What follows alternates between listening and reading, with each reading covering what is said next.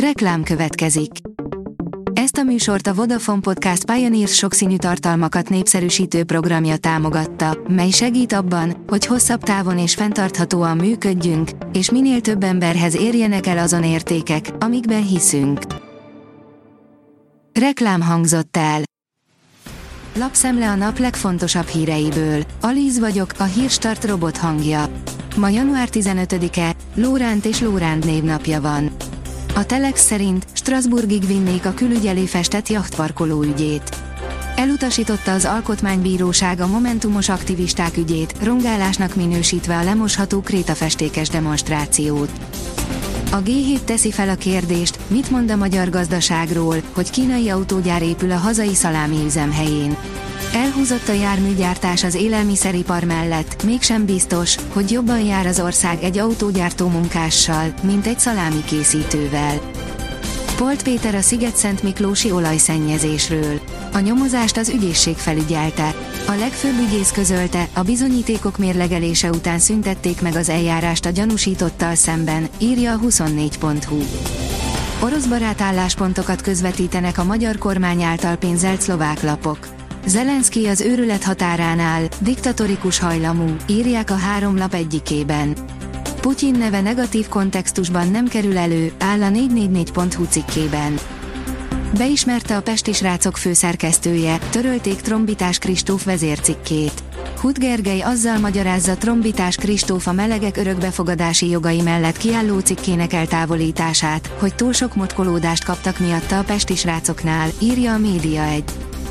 Ön is észrevette, sorra festik át piros-fehérre a molkutakat Magyarországon, ez van a háttérben, írja a vg.hu. Országszerte 63 helyszínen veszi át a benzinkutakat az Orlenamoltól, elsőként az M1-es bevezetőjén történt meg a csere. A portfólió oldalon olvasható, hogy lecsaptak az ukrán partizánok, levegőbe repült az UAZ Patriot. Az ukrán ellenállási mozgalom a megszállt Melitopol városában felrobbantott egy orosz tulajdonú járművet, amelyben 4 orosz katona ült, írja az Ukrainska Pravda. Manfred Weber szerint nincs alkú Magyarországgal. Támogatja, hogy a kül- és védelempolitika területén a jövőben ne egyhangúlag, hanem minősített többséggel hozzák meg a döntéseket, írja a privátbankár. 20 milliárdos beruházásba kezd a Rossmann Üllőn.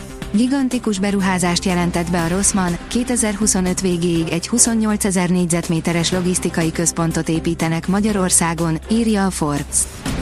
A Fintech szerint hamarosan beindulhat az IPO-láz.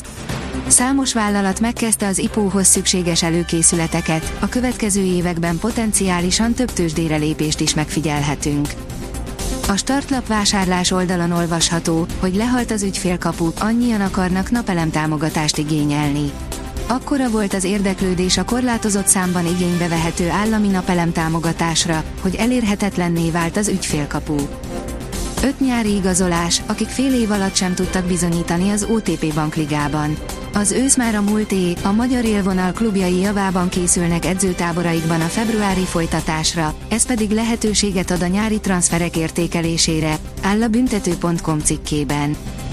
A Telex szerint Bundesliga rekordot is döntött, de az Európa-bajnokságon az osztrákoknak rúgott gólja mellett minden eltörpül. Stéber Zoltán 17 évesen le akarta igazolni az Arzenál, már Bergkamppal edzett együtt, de egy igazi magyaros kavarás után végül nem adták el. Volt olyan év, amikor senki sem futott nála többet a Bundesligában, volt Rooney csapattársa, aztán egy éles váltással az ET-hez tért haza.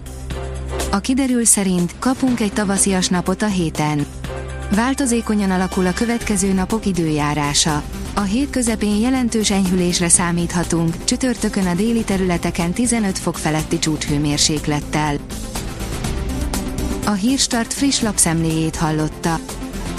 Ha még több hírt szeretne hallani, kérjük, látogassa meg a podcast.hírstart.hu oldalunkat, vagy keressen minket a Spotify vagy YouTube csatornánkon, ahol kérjük, kövessen és értékeljen minket. Az elhangzott hírek teljes terjedelemben elérhetőek weboldalunkon is. Köszönjük, hogy minket hallgatott!